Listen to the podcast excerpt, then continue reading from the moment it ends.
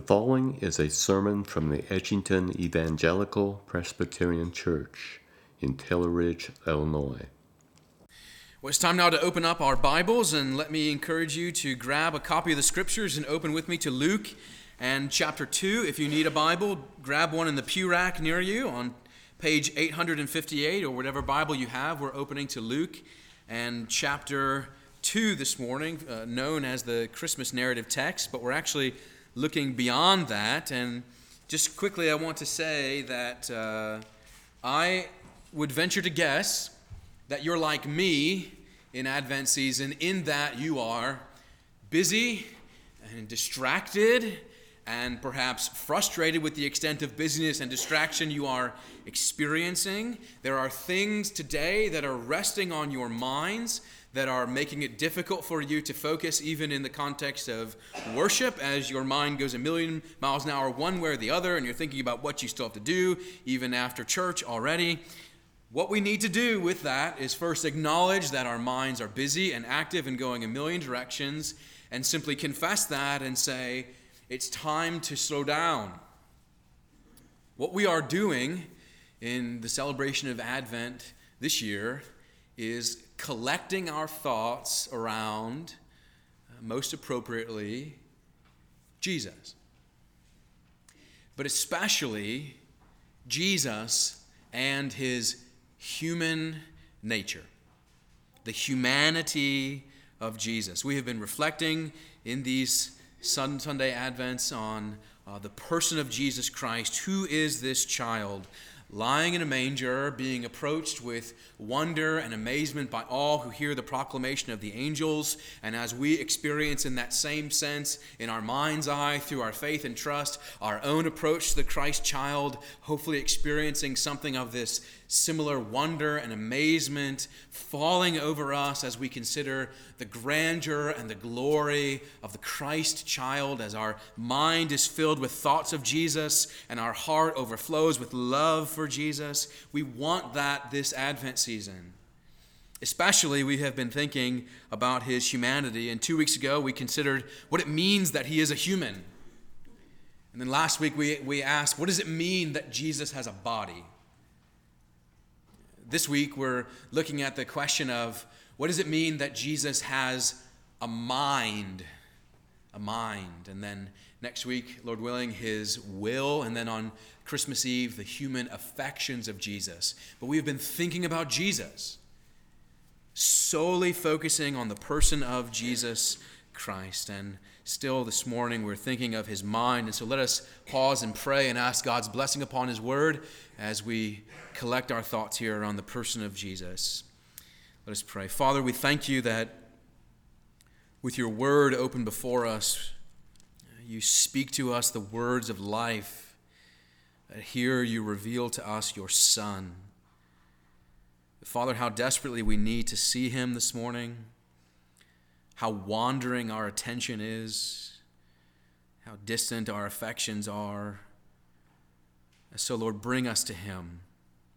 Bring us to Christ again and fill our eyes full of Him and our hearts full of love for Him. And, Lord, speak to us in your word and illuminate our minds with the power of your Spirit to behold wonderful things in your word, we ask. In the power of Jesus' name. Amen. And now, hear God's word from Luke and chapter 2. Actually, be uh, reading beginning in verse 39 through verse 52. Luke chapter 2 at verse 39. Hear the word of God. And when they had performed everything according to the law of the Lord, they returned into Galilee to their own town of Nazareth. And the child grew and became strong, filled with wisdom, and the favor of God was upon him. Now his parents went to Jerusalem every year at the feast of the Passover, and when he was 12 years old, they went up according to custom. And when the feast was ended, as they were returning, the boy Jesus stayed behind in Jerusalem. His parents did not know it, but supposing him to be in the group, they went a day's journey. But then they began to search for him among their relatives and acquaintances, and when they did not find him, they returned to Jerusalem searching for him. After three days, they found him in the temple, sitting among the teachers, listening to them and asking them questions. And all who heard him were amazed at his understanding and his answers. And when his parents saw him, they were astonished. And his mother said to him, Son, why have you treated us so? Behold, your father and I have been searching for you in great distress. And he said to them, Why were you looking for me? Did you not know that I must be in my father's house? And they did not understand the saying that he spoke to them. And he went down with them and came to Nazareth and was submissive to them. And his mother treasured up all these things in her heart. And Jesus increased in wisdom and in stature and in favor with God and man. Amen. The grass withers and the flower fades, but the word of God abides forever. May He write its truth on our hearts today. What we're looking at here in Luke chapter 2 is something of the forgotten section of Luke chapter 2 because usually, especially this time of year, all that gets attention is the first half of Luke 2 and the birth narratives and what we conventionally think of as the Christmas story. But the second half of Luke chapter 2 is absolutely filled with wonderful things that bring us to a point of absolute amazement. And we want to linger on just this one aspect that Luke reports twice. Notice it in verse 40 and verse 52. In verse 40 and verse 52, the child grew and became strong, filled with wisdom, and the favor of God was upon him. And in verse 52, and Jesus increased in wisdom and in stature and in favor with God and man. This is, this is where we're going to linger here this morning. Now, when you come to Luke chapter 2, what you're finding is, again, the, the second half of the story in the sense that Jesus stayed in Bethlehem with Mary and Joseph until he was probably about two years old. And Matthew's gospel gives us more information about the family's flight to Egypt when Herod wanted to murder all the children two years old and younger. And so it was probably Jesus was about two years old when his family fled to Egypt. And the assumption is when we read the text that they were in Egypt not necessarily for years and years, but maybe for several months rather than many, many years. But when we come to Luke chapter 2, especially in verse 39 and 40, you have Jesus somewhere about the age of, say, three to four years old. And when you come to the end of Luke chapter 2, especially in verse 52, you have Jesus about 12 years old. And we've been thinking this Advent season about Jesus growing up and, and aging and his body and all the rest, but here we find Jesus with particular emphasis, Luke reports, on his intellectual growth. That Jesus grew, verse 40, in wisdom. And the narrative reports his understanding. And in verse 52, again, increasing in wisdom and in stature. You think about this. And we don't think about Jesus this way very often, do we? Uh, if you've got nephews, if you've got son or a grandchild, what were they like at three years old? You think of them intellectually, developmentally, what are they doing? They've been walking probably for maybe two years or so. They've learned to run, maybe. They've learned to get into some mischief. They've learned to grab things that they're not supposed to grab and reach things that you tell them no and, and all the rest. But this is Jesus, three years old, going back to Nazareth to grow up. And then he fast forwards in verse 42, and Jesus is 12 years old. And we say, My, they grow up so fast. Jesus, according to Luke, is growing up fast. He's skipping over time to the point where Jesus is now becoming a young man with his family traveling to Jerusalem. Verse 42 says, according to custom, uh, meaning they're going to celebrate the Passover in Jerusalem, and so they're going to take the journey. Jesus, at 12 years old, is bar mitzvah age. He's becoming the son of the commandment, which is what that word means. He's going in a personal way also to celebrate this, to visit the big city, if you like, to the temple taking several days. And that journey takes even longer because his parents forget him. We're not focusing necessarily on those details per se, but the reason why is because they're probably traveling in a caravan where all the adults are up front and the kids are out back, and it takes Jesus' mother and Joseph uh, a day to even figure out their kid's not here. And that's because Jesus is demonstrating his understanding in the Father's house. They find Jesus speaking and questioning the rabbis, and 12 year old Jewish boys don't question rabbis. They receive instruction from rabbis. And yet, here is Jesus asking them questions. Mary says to him in verse 48, Your father and I have been worried sick. Isn't that an interesting turn of phrase if you think about that? Your father and I. And Jesus says, No, must be in my Father's house. But the, the focus here that I'm trying to draw our attention on, again in verse 52, is that Jesus is growing and increasing in wisdom. He is becoming more and more intelligent in stature, in favor with God and man. Jesus, increasing in wisdom, his human mind learning. Jesus is learning. And I want to ask you the question does that match your understanding of who Jesus is? Can Jesus learn. How often do we think about Jesus in this way? Now, what we believe and what we confess and what we've been looking at these last several weeks is that Jesus is, of course, fully God and fully man, 100% human, 100% divine, in the one person of the Lord Jesus Christ. So, how can we make sense of this whole Jesus learning and growing and developing, and particularly his, his mind? And we're going to look at that under three questions, but, but first, you might be interested to know that throughout church history, this has been something of a real problem because as people try to make sense of this, how does, how does the humanity and the deity of Jesus, how do they, how do they relate to each other? And, and we'll look at particular illustrations of this that have puzzled people for generations, as it seems. How does the humanity and the deity of Jesus relate to each other, particularly with what he knows?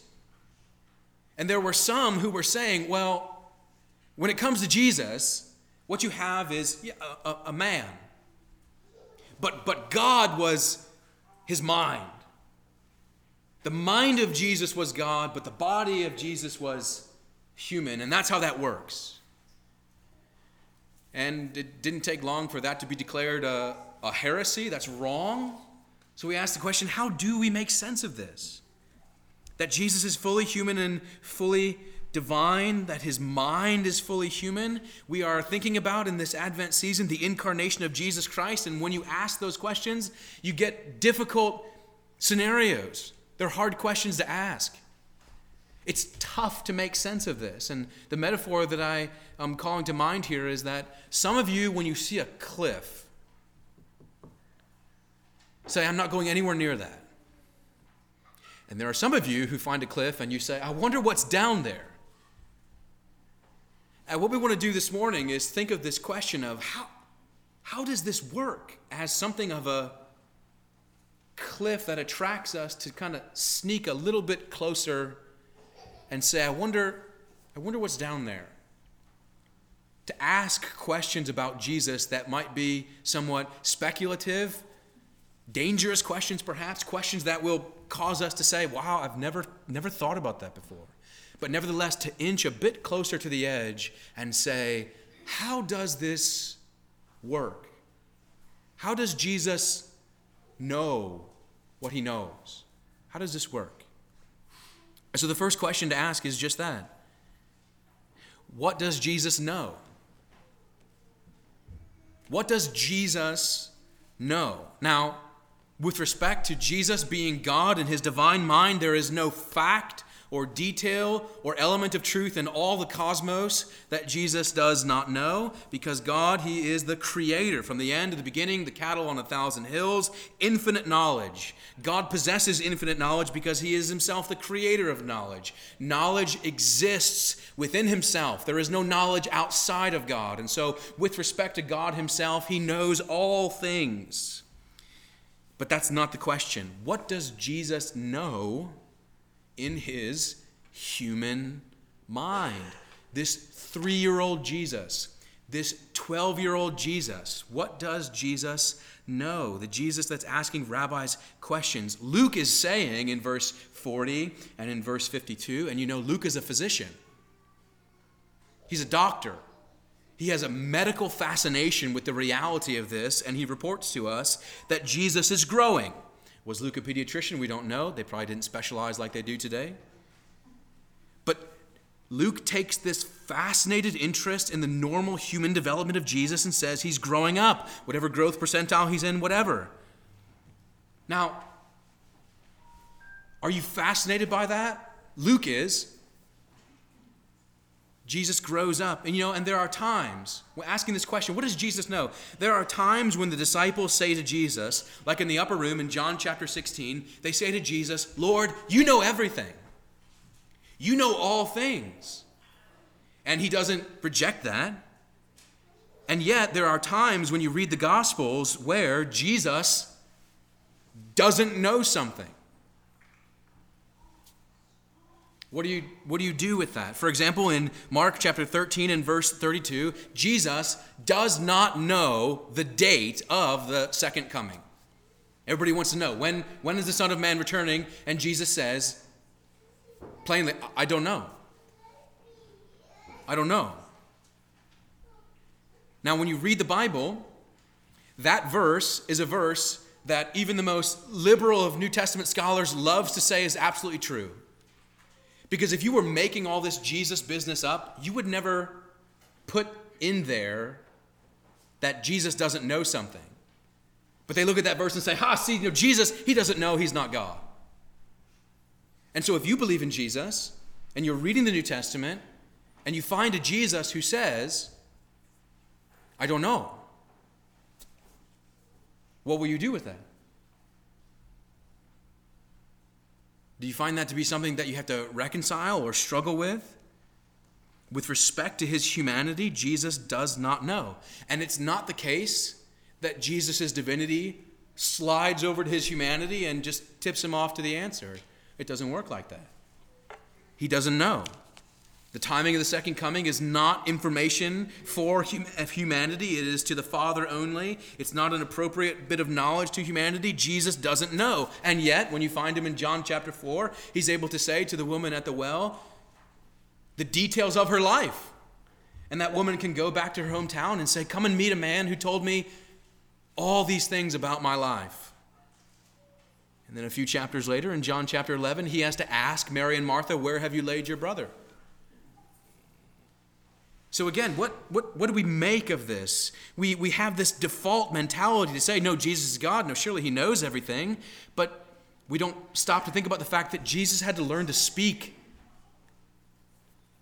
Jesus has to, to learn to articulate himself, to vocalize words.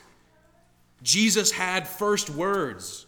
You probably remember the first words of your family members or whomever, and you celebrate them. Oh, they said this. Maybe, maybe Mary ran into the carpenter shop and said, Joseph, he said mommy. He said it me first. Jesus' first words. We have no idea. But could three year old Jesus, could 12 year old Jesus, could 33 year old Jesus, could he, could he sing Silent Night along with us on Christmas Eve?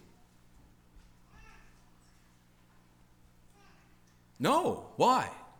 Because he doesn't know that. It's not an appropriate bit of knowledge. He does not know. He doesn't know who's going to win the Super Bowl, if you like. But Luke says he's growing in wisdom. And there's that cliff, and we want to take another step closer. What does Jesus know? And we find that he's limited in his knowledge because of his humanity. And yet we ask the question uh, how does Jesus know? How is it that Jesus knows what he knows and doesn't know what he doesn't know? How does he acquire information? How does he acquire knowledge? Well, he has to learn just like you do. How did you, how did you teach your children, your grandchildren? They went to school. Jesus probably went to school in the synagogue where he read and he was taught and he washed and he probably learned carpentry in Joseph's carpentry shop and he had to learn how to use a chisel, perhaps. You can imagine Joseph coming alongside him saying, No, no, no, not like that, like this. Right? If you ever worked alongside an old carpenter, you've been harassed by them, okay? As I have been. I don't know if Joseph harassed Jesus. No, you're not doing that right. Jesus had to learn to use a saw. Joseph died. His brothers had to take over the family business. Jesus has to go to school. Jesus has to learn Aramaic and learn Hebrew. And Luke is saying he's growing up, and here's what he grow up, he goes up in knowledge and his capacity to learn it. And how does that work? Well, in one sense, it works the same way you learn. Well, what about the spiritual truth that Jesus knows? You know, when we read God's word, we first pray, don't we? We pray for illumination. We ask God to bless his word to us with understanding by his spirit. And we can clearly say that Jesus also had to be illuminated by the Holy Spirit. The things that he knows that he otherwise could never have known the information that he has that, that you and I would never have had, he knows. Why? Because the Holy Spirit has given him that information by way of illumination. Much like a, an Old Testament prophet, he knows because the Spirit teaches him. Luke wants us to see in the reality of this Christmas story this incredible incarnation of the Son of God in the sense that he is a real man growing up in wisdom and in knowledge and stature with God, growing in what he knows and how he knows it and take, take one more step forward towards the cliff and ask the question what does Jesus know about himself? His self consciousness. Okay? You have a self consciousness. You are aware of who you are and what you do and why you do it. Jesus has self consciousness. What does Jesus know about himself? He has this divine self consciousness where he is aware that he is God. But at what point does Jesus learn this? At what point does Jesus learn that he's God? Does Jesus know that he is God as a two year old coming back to Nazareth? Does he know it as a 12 year old traveling to Jerusalem talking to the rabbis? He surely he knows it as we read of him later on in the Gospels. But when does he figure this out? And, and this is pure speculation, of course, and it's only somewhat humorous perhaps. You start to ask, how does this work? Mary saying to Jesus, Go clean your room. Surely he obeyed. You can imagine him saying, Mary says, Because I said so. And Jesus saying, Where were you when I created the heavens and the earth and laid the foundation? You know, he didn't work like that. But Jesus knows. Jesus knows. There are times when he uses his the divine name of God. In John chapter 8, Jesus says, Before Abraham was, I am. How would he know how to do that? And here is this very special detail in Luke's gospel that I just want us to treasure like Mary did. When you read the Christmas narrative, what's so easy to skip over is what Luke says in chapter 2, both in verse 19 and in verse 51. Luke chapter 2, verse 19 and verse 51. Luke says that as all these things are happening, Mary does what? She treasures these things up and ponders them and, and thinks about them. She recalls them. How is it that Jesus learned all these things about himself? And I don't think it's foolishness to say what? That Mary told him. That Mary told him about the angelic announcement, and Mary told him about the shepherds, and Mary told him about the wise men, and Mary told him about Herod, and Mary told him about all these things, pointing to the reality Son, you are our Messiah. The hope of our nation, the hope of the ends of the earth is in you, Son. Now, every mom thinks their kid's special. But could you just imagine, perhaps, Mary saying to her son, her real son, who's a true human, Son, there is no one like you, and our hopes are in you. The boy Jesus would have been called upon to believe that about himself.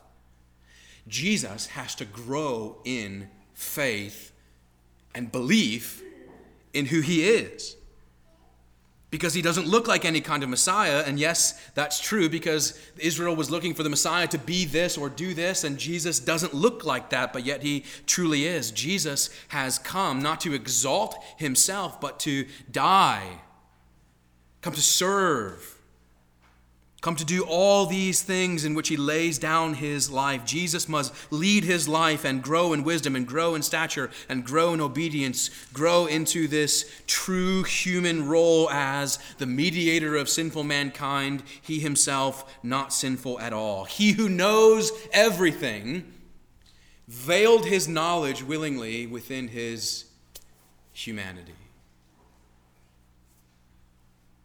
Taking upon the limitations of a human mind that can't talk and has to learn to speak, learn to reason, learn to understand, learn to trust and believe. This Jesus. So what will you what will you do with that? You know, every every sermon should have application, right? So what, right? Give me give me something to do. Give me a give me a take home. Give me like a three things to do and send me on my way and have a better monday. What's the application of of of this? The humanity of jesus with respect to his mind this savior that we have. There's one application here there could probably be more, but I want you to see just one. And it's the same one that is present every Lord's Day. It's present every second of every day of all of your life. And it's this to do exactly what Mary did and ponder and treasure the wonder of who Jesus Christ is. Advent is not just a season of sentiment and celebration and joy. It is a season of careful reflection. What child is this? Who is this that has come? And what has he come to do? And what does it mean for me to be invited to do what the shepherds do, to fall down and worship the Christ who was at once a child and yet at the same time the second person of the Trinity, infinite, eternal, and unchangeable. And say, This is amazing. I, I can't wrap my mind around this fully. This child that is the Lord.